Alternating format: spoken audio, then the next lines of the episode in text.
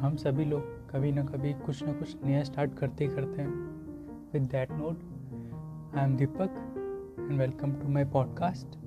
और मैं ट्राई करूँगा यहाँ पे आपको डेली कुछ ना कुछ नया, कुछ इंटरेस्टिंग सा सुना सकूँ।